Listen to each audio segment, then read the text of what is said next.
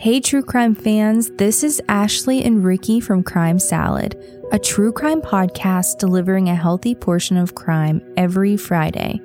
If you have an interest in true crime or you're looking for your next podcast to binge, tune in each week as we take you through a 20 minute murder mystery story and reveal jaw dropping details of what investigators find along the way. Be a Crime Salad investigator with us by listening to Crime Salad at work or on your daily commute. Find us wherever you listen to podcasts by searching Crime Salad. Hope to see you there.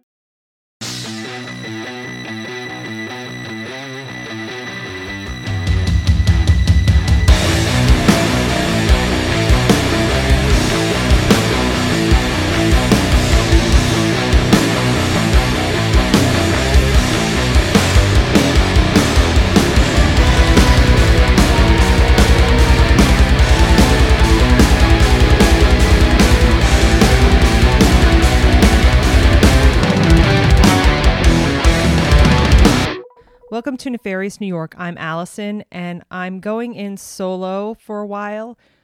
Uh, I was going to try this instead of bringing in all different co hosts.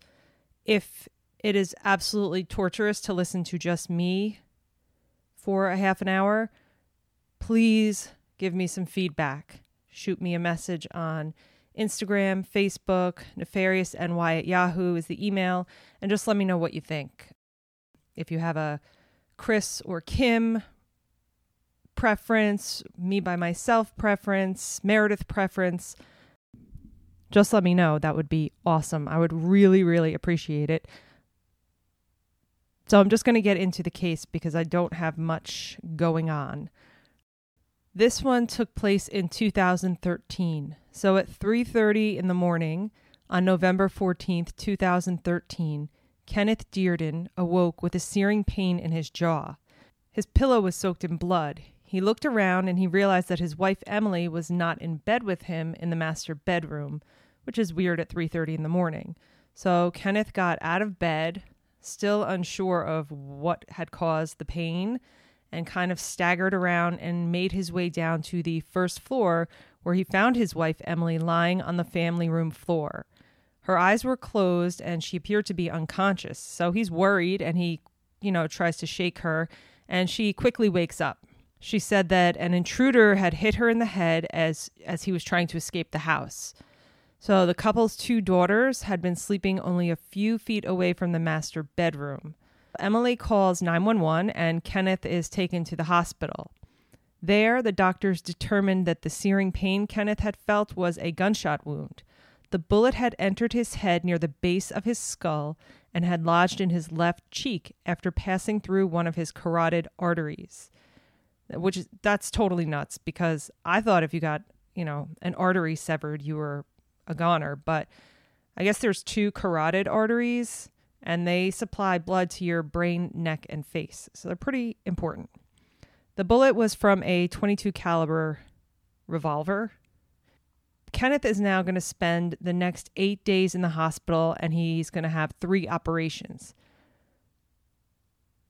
So while he's taken off to the hospital, Emily, on the other hand, does not seek any medical attention at all. She also doesn't go to the hospital with Kenneth, which might be because she has two kids at home. I know if my husband had to get taken to the hospital in the middle of the night, I would have to trust that they were going to take care of him because I would have to stay home with my kids until someone could come over and watch them. So, just a little background Kenneth Dearden was 46 years old in 2013, and he was originally from Shrewsbury, Massachusetts, and he had served in the Air Force. He had a bachelor's degree in mechanical engineering from Cornell University and a master's from Rotterdam School of Management in the Netherlands. That's kind of cool. He had founded his company, DW Capital Associates, and was a prominent real estate developer. He was also president of the Yonkers Downtown Waterfront Business Improvement District. So this is all in Yonkers, which is like five, ten minutes from me here. And it's one of the biggest, if not the biggest city in Westchester. So just for comparisons, it's not like a small, sleepy little suburban town. It's a pretty big city. Now, Emily was born on May 15th, 1968, and she's originally from Englewood, New Jersey. She had a bachelor's degree in psychology from Northwestern University and a master's degree from Columbia University and Widener University. She held the position of senior psychologist for the New York City Police Department. She was responsible for counseling troubled officers out of the department's medical division offices in Queens. So Kenneth and Emily were married in July of 1996. In 2013, at the time of the shooting, they lived in the house they had purchased in 2000 in Yonkers, New York. And the couple's two daughters live with them, and the house was at 82 Pondfield Road West in Yonkers. So now we're back to the morning of the shooting. Later on that morning, when detectives now show up at the Dearden house to investigate what the heck happened, they're surprised to find Emily washing her pajamas instead of being at the hospital with her husband. She was pretty unemotional over the fact that an intruder had struck her in the head and shot her husband while her two kids were in the house as well. She was more concerned with whether or not the officers had a warrant to search the dwelling. I mean, she obviously doesn't know, but because it was a crime scene, they don't need a warrant. Emily was pretty upfront with a big fact that a lot of people lie about that um, she was having an affair. And she said that her husband had also been having an affair with a woman in Pennsylvania.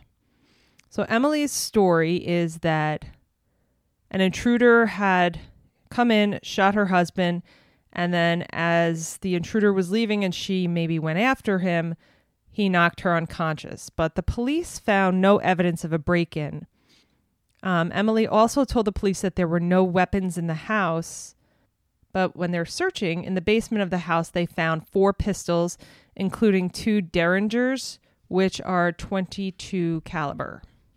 The guns belonged to Emily. She said that they had been given to her by her father, and that was true. Her father gave her, so they were a little bit more like um maybe more antique guns. But so later they did forensic ballistics testing to see if one of those guns shot the bullet that shot Kenneth, and it was inconclusive. So you can't link those guns to him or the shooting. It's just coincidental that it's the same caliber. I, I mean, I don't know anything about guns, but I feel like 22 caliber is not like it's not like rare. So I don't think it's that strange. I mean, she should have just said she had the guns though, but who knows. Detectives are getting a weird feeling that this intruder home invasion theory is a little bit of bullshit. First, there were no signs of forced entry, which I mentioned already. Second, and this one's kind of a big one for me, the family Rottweiler who slept in a dog bed outside the master bedroom didn't do anything, was just sleeping soundly. Now, I have three dogs, and they don't sleep right outside my bedroom, they sleep downstairs, but I can guarantee you that if someone comes into my house that isn't supposed to be here, they aren't walking out of my house, um, especially after hurting me or shooting me they're the dogs are well maybe not the new one because she's six pounds but she might be the feistiest. They're going to attack. They're not going to just let someone just come in my house. Also another problem with the home intruder theory is that the house alarm had not been set off because it had actually been deactivated like a few minutes before the shooting and finally, nothing had been taken. So basically, this is the story that we're supposed to believe. Somehow the alarm was shut off. Minutes later, someone walks into the house through some sort of open door or window because there's no forced entry, went to the master bedroom, passed a sleeping beast, shot Kenneth. Then, when Emily woke up and she went after the intruder, he knocked her out and took nothing out of the house. Just doesn't doesn't make sense rightfully, Emily is looking a little bit suspicious now. So not only is the story stupid, but she doesn't help herself because after the shooting, she calls her Texas lover, David Warren Rodenbush. So she calls him after the shooting before calling Kenneth's family to tell them what happened. And on the day of the shooting, she met with David at a restaurant in Yonkers rather than going to the hospital. So why would you meet with your lover for coffee instead of visiting your husband in the hospital? I mean, especially if you did it. You need to play the part. I don't know, it could go either way. Like is she so stupid that she thinks she's not being watched and so overconfident that she thinks no one is paying attention to her movements? Or did she really have nothing to do with it and just wanted to go meet with David? I don't know. She also waited until the next day until finally visiting Kenneth in the hospital. So it's not even like she went out and met her boyfriend David for some coffee and then, you know, popped over to the hospital right after that. She, you know, went home, slept, blah blah, got up the next day and went to the hospital. Seems a little a little cold. So the invest speaking of cold, the investigation started to go cold because well, there just wasn't any evidence. The police couldn't identify an intruder, and Emily is basically the primary suspect, but no charges were ever brought against her because there's really no evidence. I guess you can't just charge someone because their story's stupid and they're doing stupid things. In August of 2014, so this is about nine months after the shooting, Emily does file for divorce. And at this time, NYPD officials relieved her as the department's senior psychologist, so they reassigned her to administrative duties. So I think that the heat's starting to come down on her a little bit. I just find it interesting that she filed for divorce. So if you're trying to eliminate your spouse by killing them and that doesn't work, I would think you try to kill them again. I don't think you then just file for divorce. So she files for divorce in August. And then it seems like, sort of in response to the divorce filing, Kenneth on November 14th, 2014, so about three months after the divorce filing and about a year after the shooting, in a Westchester County court, Kenneth files a civil suit against Emily. He said that the shooting had been, quote, a sadistic attack by an adulterous wife on her husband.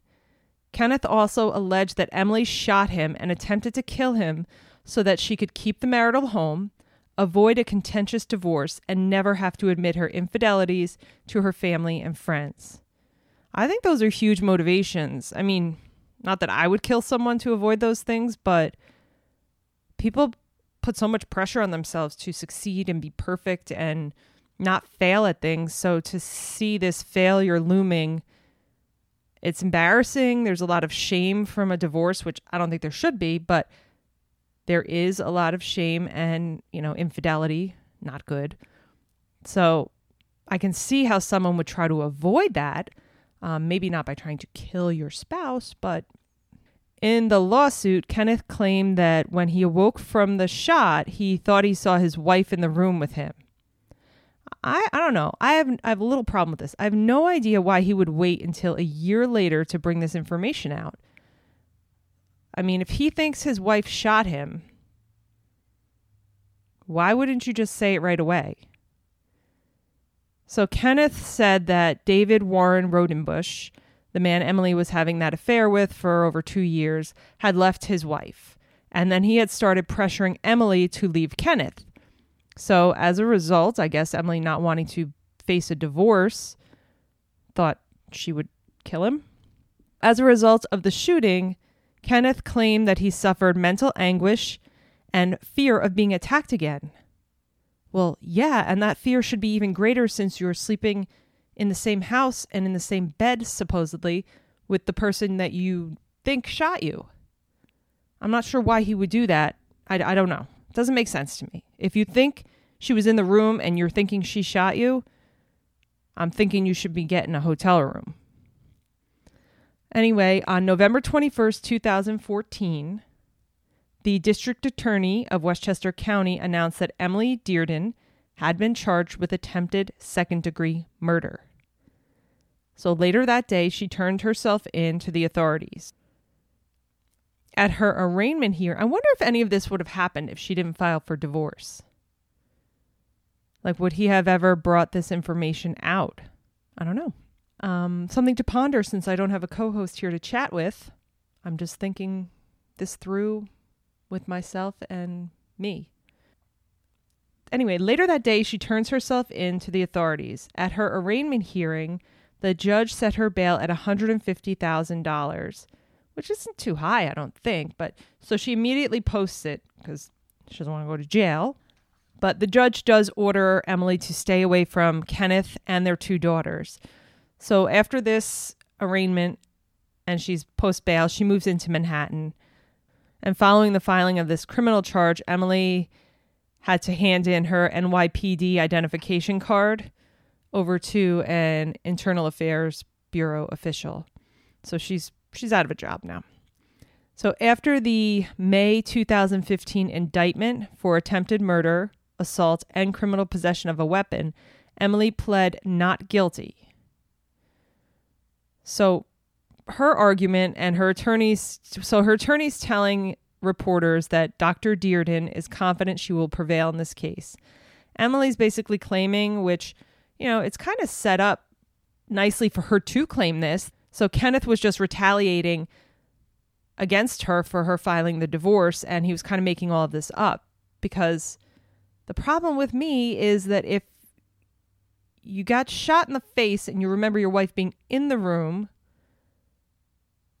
then you go to the hospital, you have your surgeries, you come home after eight days, and you stay with your wife, who you think shot you, until she files for divorce, then you sue her. It just doesn't make sense. I, I don't know. If convicted as charged, she could face up to 25 years in prison. Yeah, I don't know what really happened. I, I can see both sides here, and I know I kind of am rambling a little bit because there's nobody here to talk to me. First, it's dumb, but people do try to kill their spouses rather than divorce them. Financial reasons, shame, easy, child custody, whatever. It's a stupid thing to, to try to do, but, you know, that is possible. But if that's what happened and the su- spouse survives and knows that their spouse is the one that tried to kill them, maybe they tell the police right away and file for divorce. But then we're going to go and if the spouse didn't try to kill them and it there was a home invasion, 9 months later the wife files for divorce and you're pissed and blindsided, do you really make up that your spouse is the one that tried to kill you? That seems a little far fetched. I don't know. I'm confusing myself. So in February of 2017, Emily pled guilty to attempted first degree assault. So when Emily was sentenced, she was basically emotionless and she was wearing a brown sweater and purple glasses. I wear purple glasses. That makes me nervous. And Emily didn't say anything at her sentencing. He, when the judge asked her if she wanted to say anything, she declined and said, "No, thank you, sir." The judge sentenced her to three and a half years in prison and two and a half years of probation. So Kenneth said at Emily's sentencing, quote, I suspect none of us will ever understand why you shot me. Privately, you remain defiant. I am not your only victim. I try to remember I'm lucky to be alive. I feel like justice was served, um, but my kids still suffer. The judge said, Your actions were horrific. It was repugnant. You cemented for all time your legacy, a legacy, sadly, that you've left to your children, your two daughters, a legacy that their mother shot their father in the head while he slept. You will be known and forever remembered by your former colleagues, by your community, and most importantly, by your children for that horrible and unforgivable crime. Emily will be eligible for parole on June 4th, 2020, and her maximum release date is December 6th, 2020. So this was a little weird for me to do without Meredith or without anyone. I have to say, I'm not a fan. Please let me know if this is like not enjoyable for you. So we're nearing Christmas. I'm would like my co-host Meredith back for Christmas, but if I have to do this alone, I will, but I would love for some feedback to let me know if it's like not interesting with me just by myself. If you want me to bring in Chris or Kim again to help out, I'm going to do my best. I just wanted to stay on schedule because I'm not sure when Meredith will be able to come back. So there's um not much else to say. I will see you next week. I'm definitely not singing out.